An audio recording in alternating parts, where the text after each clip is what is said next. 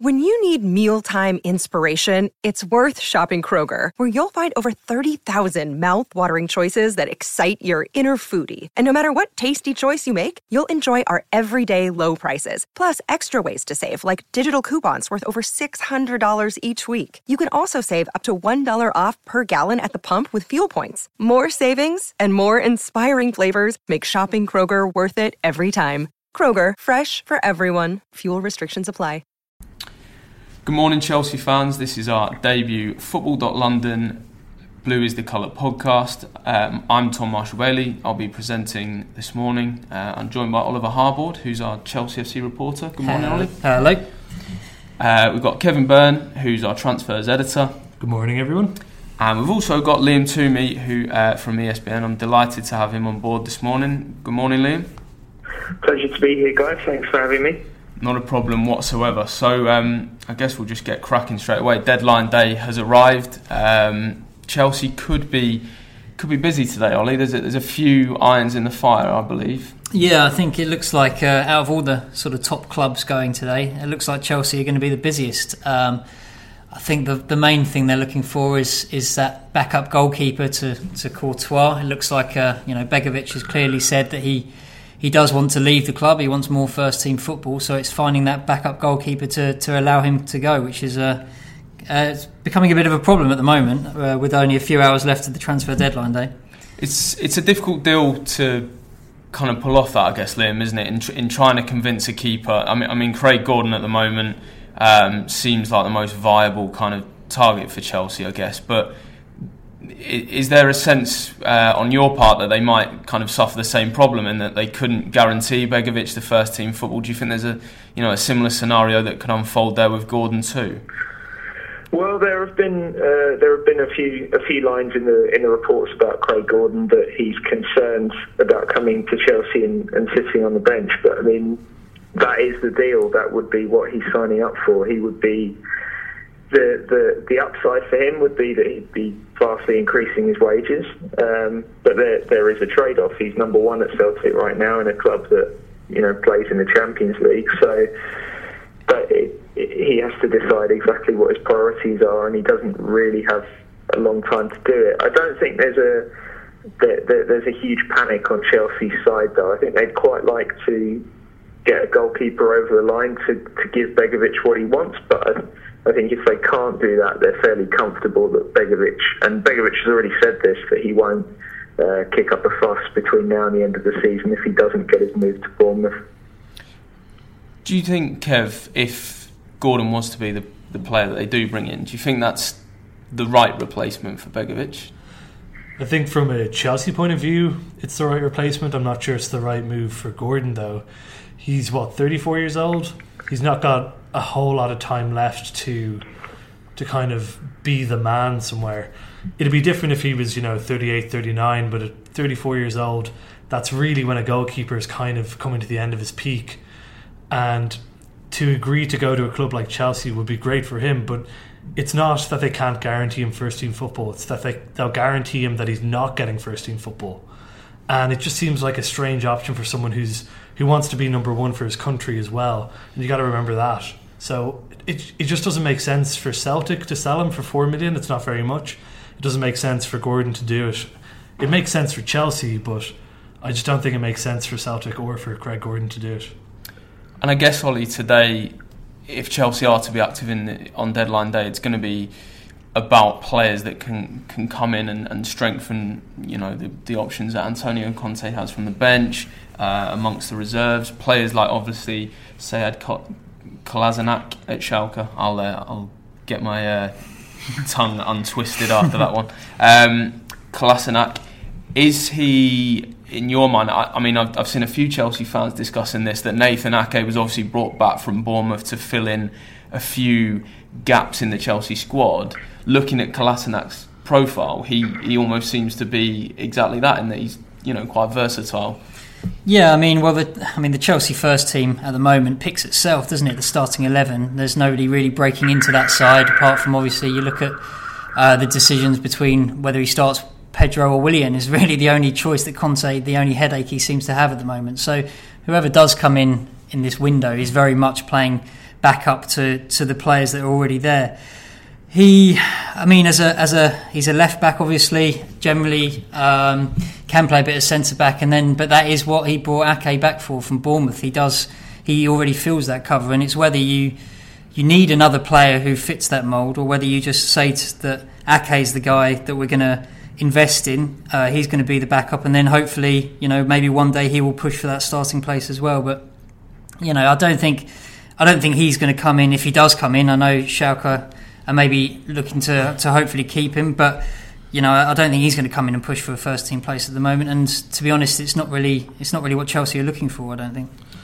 You've also got Kurt Zouma coming back from injury, so it's kind of a situation where Chelsea do this quite a lot. They'll stock up on players or stockpile them, and then they don't really have anything to do with any of them. So it just seems like a strange move to have recalled Ake from loan, have Kurt Zouma coming back from injury, and then to move for a defender as well. It just doesn't make sense, and this is a mistake that Chelsea have made time and time again. It's the same one that they made with De Bruyne all those years ago. Is that you know you have to be able to give these guys game time, and it just seems like Chelsea are repeating the same mistakes no matter who comes in as manager. Really. Well, that's uh, quite some statement. I'm interested to hear what you think on that, Liam. With with obviously Ake returning, he he gives Conte numerous options at the back, but also you know potential to play as the left wing back if if um, Alonso needs a rest. Just interested to know what um, you think Conte might have in mind for him for the rest of the season. Well, I mean, as far as we know, Conte was the one who drove the decision to bring Ake back, so he clearly rates him highly. Um, he's constantly stressed Ake's versatility um, in, every time he's been asked about him in press conferences. So that leads us to believe that he's in his plans. The, the Kolasinac one is is is a little bit strange, uh, not just because of Ake, but they also brought on Kennedy against Brentford at the weekend, which now means that he's represented two clubs this season. So that suggests heavily he won't be going out on loan. Um, that means three natural left footers in the squad for for the as potential options for the wing back positions. Um, so yeah, it'll be interesting to see what happens there and whether uh, I know Schalke have rejected the have confirmed they've rejected the initial bid for Kolasinac. Remains to be seen whether Chelsea will go back in for it. But if they do, um, it could be a sign that one of those guys is going out. Um, but it would be you know, be a bit of a surprise for any of them at this stage to be to, to be moved out either on loan or permanently. There aren't re- aren't really any noises about that at this point. Do you find it surprising as well the Kolasinac link, given Abdul Baba Rahman's injury? How obviously he's out of contract in the summer, so I guess there's an element of um, you know not not being able to call the shots. I guess, but are you slightly surprised that they'd entertain letting a player go in that position so close to the deadline, if if indeed they are. For Schalke letting him go. Yes. Yeah, I mean it. It would seem to leave them fairly fairly thin on the ground in that position. Um, I, th- I think the where where Schalke have difficulty is that Kolasinac has six months left on his contract, so he has most of the leverage. And even if they don't if they don't sell him for a fee in this window, he could easily agree.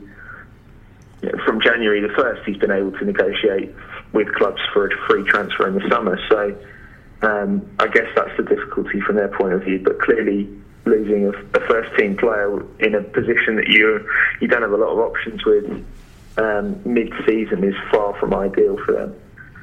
The um, obviously we've spoken about Craig Gordon, spoken about Sead Kolasinac obviously Moussa Dembele has been linked as well, the, the Celtic Moussa Dembele. Um, Ollie, do you, given the price tag that's attached, and I know you know the inflation of the market nowadays, it's it's almost impossible to gauge kind of how good a player is by his price tag, but you'd you'd surely be surprised to see Chelsea enter the running at this stage for a player at that price. Well, yeah, especially having paid 33 million for Michy uh, Batshuayi in the summer as well, and you know you see how little game time, especially in the Premier League, that that he's had. Um, I guess it's one of those. He is the hot property at the moment, isn't he? He's, he's the he's the player that a lot of people have been talking about with his performances in, in the Scottish Premiership and for Celtic. Um, and it's whether, I guess, if they're willing to pay such a price to grab his signature and, and have him for the future. I don't think he's he's not the player for for this season. He's not the player. I can't see that they'd want to to have as backup to Costa if, if Costa gets injured or, or anything like that to sort of see them over the line during the Premier League. And I mean, what still that'd be for Celtic to, to what they paid five hundred thousand or something to to grab him and then to sell him on for for forty million pounds would just be absolutely incredible. So yeah, he's not the player for right now, but he's young he's he's, he's a hot property in, in Europe, and, and maybe they just want to grab his signature straight away. But after spending 33 million pounds on uh, Batshuayi, it would it'd be a lot of money on two strikers over over the course of sort of only a few months. And obviously, Kev, um, I mean, it's unlikely again at this stage, given given how close it is to the deadline, but.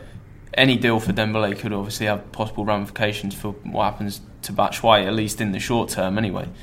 Yeah, I, I think that's the most interesting storyline for Chelsea today is what they're going to do with Batshuayi and whether he's going to stick around.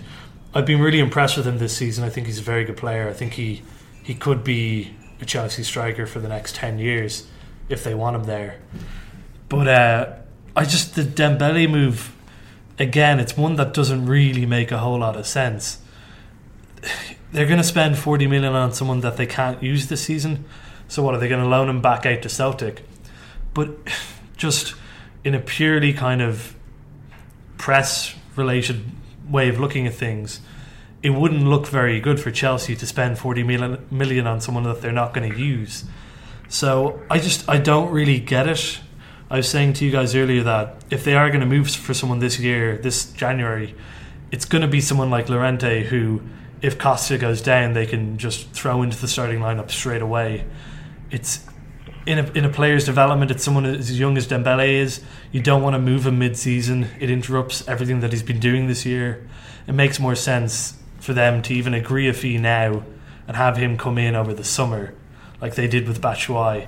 I just I just don't see it happening. But yeah, if if it does, uh, it's going to have huge ramifications just all around the league because Celtic are going to need to move for someone too, and they're suddenly going to have money to play with that they've never had before. So it'll be interesting. I guess it begs a question in that case, and um, this is open to everyone. But but Liam, if if, if you'd like to start off, that'd be great. Um, did did Chelsea really need anyone today?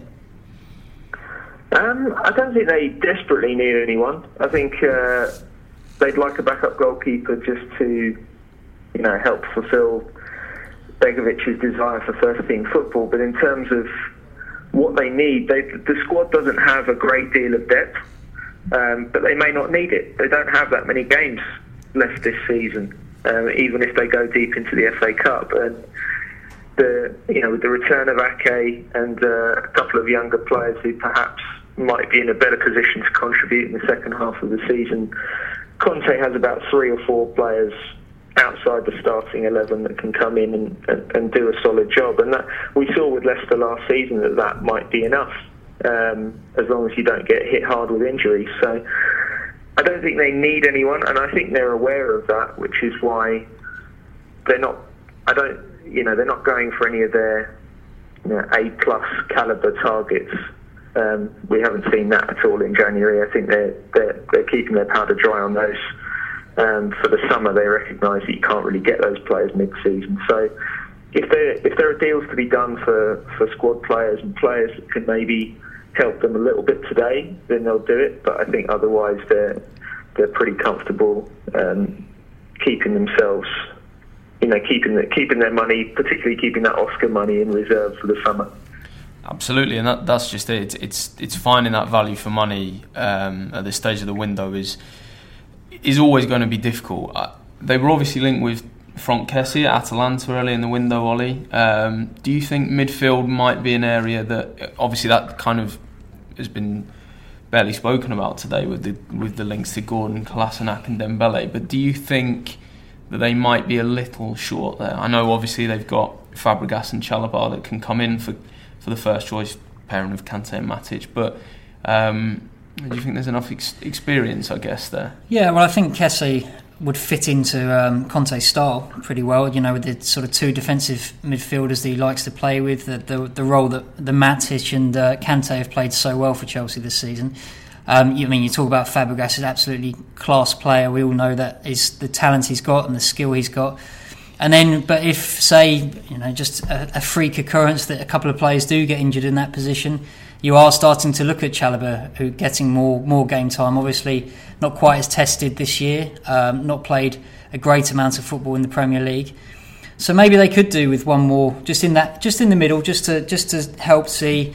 But as Liam said, you know, I mean, they don't have a great amount of games compared to a lot more of the uh, a lot more of the uh, of the teams up there. No, you know, European football, just the FA Cup to focus on, and the league as well. So they could do without having to get anyone this this January transfer window. I think he did intimate uh, a couple of weeks ago in the press conference saying that he would like to add a couple of squad members if needed, but maybe one more in that middle of the park, just just to be completely comfortable in case of injuries. But apart from that, yeah, they don't need to do a great great amount of uh, deals really this this January transfer window. And what about you, Kev? Do you think there's a there's a need, or do you think it it would just be a case of, I guess Kolasinac in that respect would be probably probably a useful signing in that he can obviously operate in in multiple positions if that was you know something they did want to pursue.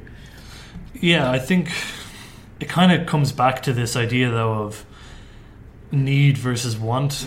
I don't think Chelsea need anyone. I don't think a team that isn't in Europe, that hasn't been in Europe at all this season, so they're not even worn down from that. They're seven or eight points clear at the top of the table. I don't think they need to add anyone. Um, they might decide to because it'd be nice, but uh, I know Arsene Wenger gets a lot of stick every year for not adding enough players, but you know he has a point when it comes to if your team's not if you don't have injuries, then you suddenly have a massive problem with keeping everyone happy, and this has been a problem for Chelsea throughout the Abramovich era. Is it's why they have what 27 players out on loan all around Europe.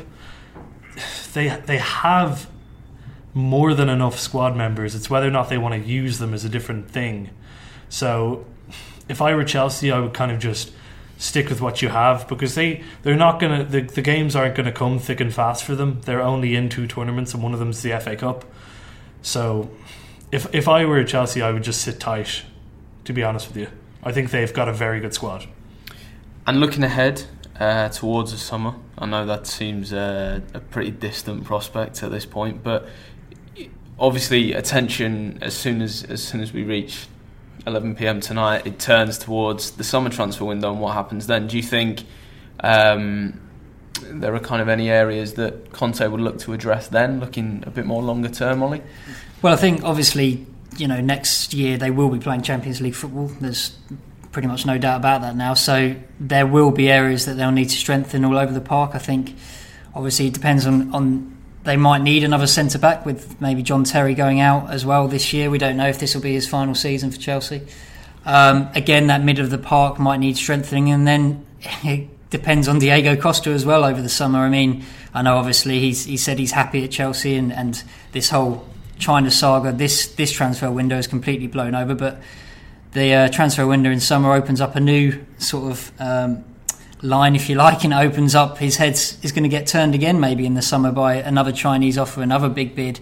You just don't know quite what, ha- what might happen. So I think with that, they will definitely need to add numbers then because they will be playing a lot more games, a lot more Champions League football. So yeah, the squad numbers will definitely have to increase, I think, from that. You, you touched on the potential outgoings moving forward there. Uh, Liam, obviously, it looks as if Branislav Ivanovic's uh, Chelsea career looks to be coming to an end. Just wondered if you you could give us your kind of, I guess, a tribute to what a what a magnificent career he's had at Stamford Bridge. Sure. Well, he's um, he, he was sort of he, he became Chelsea's unlikeliest untouchable, really. Um, you know, nine years at Stamford Bridge. Most people didn't expect him to last that long, particularly when he didn't play at all in his first season.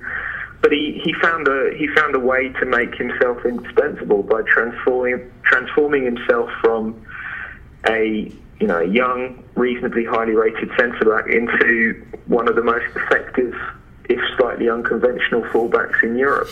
Um, not necessarily the, the best crosser, but a fantastic Um, you know, a fantastic effort player, had a knack for scoring crucial goals and, and defended his position very, very well. And I think it's the crucial goals that, that Chelsea fans will remember most. He's one of only four men in the club's history to score a winning goal in a European final. Um, and uh, yeah, and I think a lot of Chelsea fans will probably remember his goal against Napoli as well, his role in that in that Champions League run. You can't write the story of the Roman Abramovich era without him, and I think that's uh, that's to his great credit. There was obviously the the 2013-14 goal at, at, Manchester City as well, Ollie. That um, obviously wasn't a defining goal as such, but again, it just went to show how you know how much of a threat he was in the final third, as, as well as being rock solid at the back. Yeah, absolutely, and they just gave Chelsea that extra extra option, didn't he, at, with those sort of crucial goals? I mean, I, as, as I wrote in a piece the other day, I'll always remember the interview with Geoff Shreeves after the uh, after the semi final, and um, he, he discovered that he wouldn't be playing in the final, and you just saw that heartbreaking moment, the look on his face when it dawned on him, and Geoff Shreeves. Uh, sort of sticking sticking the dagger in his heart in that moment and from that you know it meant so much to him to reach that Champions League final and for them to go on and win it and then he did get his his deserved medal was was fantastic and he has been a, an, an absolute unsung hero a lot of the times for, for Chelsea over the years there's um, obviously just just wanted to um, come away from transfers a little bit, given that there is also a midweek, a, a full midweek Premier League program, rather bizarrely um, coinciding with deadline day. Chelsea are obviously at Liverpool tonight. You'll be there, Ollie. You'll be there too, Liam. Um, just wonder what your thoughts were ahead of the game. Well, going to Anfield is always a, is a hard place to go, but I guess they're, they're going at probably the best time to be playing Liverpool at Anfield, having lost three games on the bounce at home. Um, confidence is going to be as low as it ever has been. Um, you know, Conte alluded to to the game going to be very open tonight, and he's probably right. I mean, Liverpool need to win the game. There's no doubt about it. If they if they lose tonight, then even though they've got a thin chance at the moment of winning the title, they, you know, you've got to say 13 points for them to, to catch up on, on Chelsea is just way too much. So we're hoping for an open game. It should it should be on on the Liverpool side anyway, which will allow the likes of Hazard, Pedro, Costa, Willian when he comes up. Those guys, it should allow them some space and, and good attacking options. So I can I can see Chelsea going to, to Anfield tonight and, and doing a good job. I think. Liam, you won't forgive me for asking you this, but do you think win tonight, win over Arsenal? Do you think that might be it in the title race? I think uh, I think if they if they win both games, it, it, it will be extremely difficult for the for the chasing pack to catch them. I I always thought that if they came out of these two matches with a six point lead, which would mean they could afford to draw one of these games, I, I still think they'd be very confident of, of closing things out. Just depending on just going on the stage we are at in the season. I think they they don't they then don't play another top six team until City and United in April. Um, so it, you know the road the road clears for them somewhat. It, it, it, does it does seem that they're catching Liverpool at a good time. Although I would caution that you know it would be a very different Liverpool team to the one that um, to the one that went out of the FA Cup at the weekend um, in terms of personnel and attitude. And clearly, you know, previously the the visits of Chelsea to Anfield have brought something extra out of Liverpool. Um, which kind of led to the great rivalry between the two clubs. So I think it will be a, a really good game tonight. But the two things that have underpinned Chelsea's run since September is that they don't give teams many chances and they take the chances that they get extremely ruthlessly. If they do both of those tonight, um, Liverpool could have a very tough, tough match. How do you see it going, Kev? On paper, Chelsea should win this, but you know games aren't played on paper. I think that Klopp's way of playing is kind of by accident or by design is kind of perfectly suited to take the game to Chelsea and really pressure them in a way that no one else really has done this season. And you saw it in the match at Stamford Bridge when Liverpool won. And I think, you know, you look at it and say Liverpool haven't won in 2017 yet. They've lost three at, uh, at home on the bounce I'd be worried if I was a Chelsea fan. Um, like Klopp is a very passionate man. Liverpool have very passionate fans, and the club itself is quite known for upping the ante against Chelsea in particular. So I think it could be a really, really good game. And I think Conte's right that it should be very open. It's just, it's really about who can take the chances because this is one of the games that, you know, could end up for all. To be honest with you, it's very hard to call.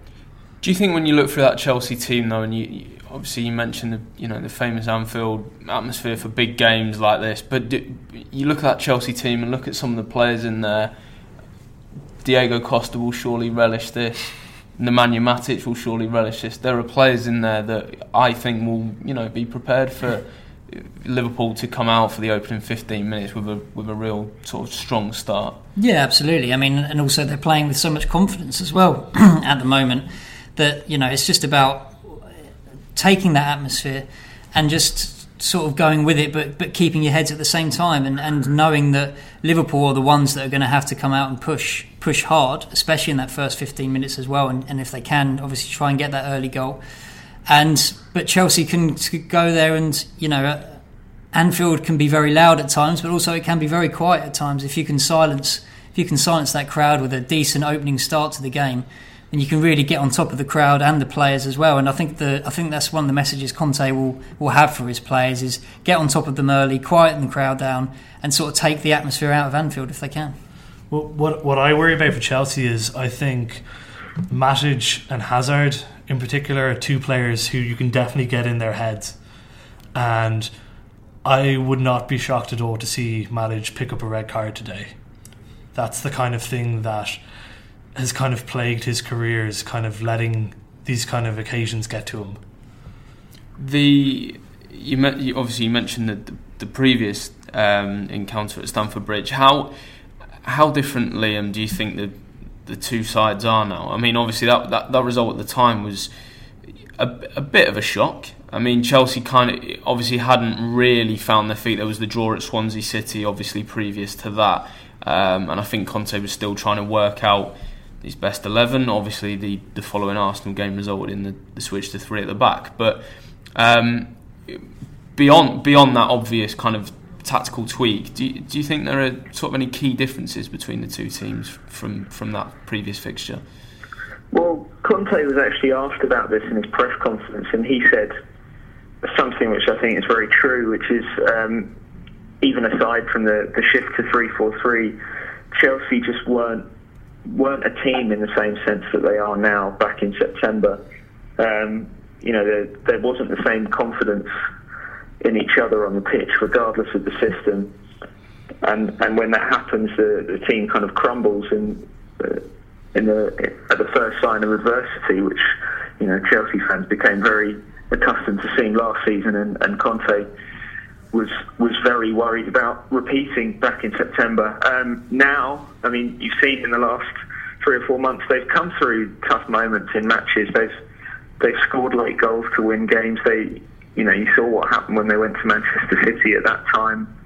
City were most people's picks to win the title.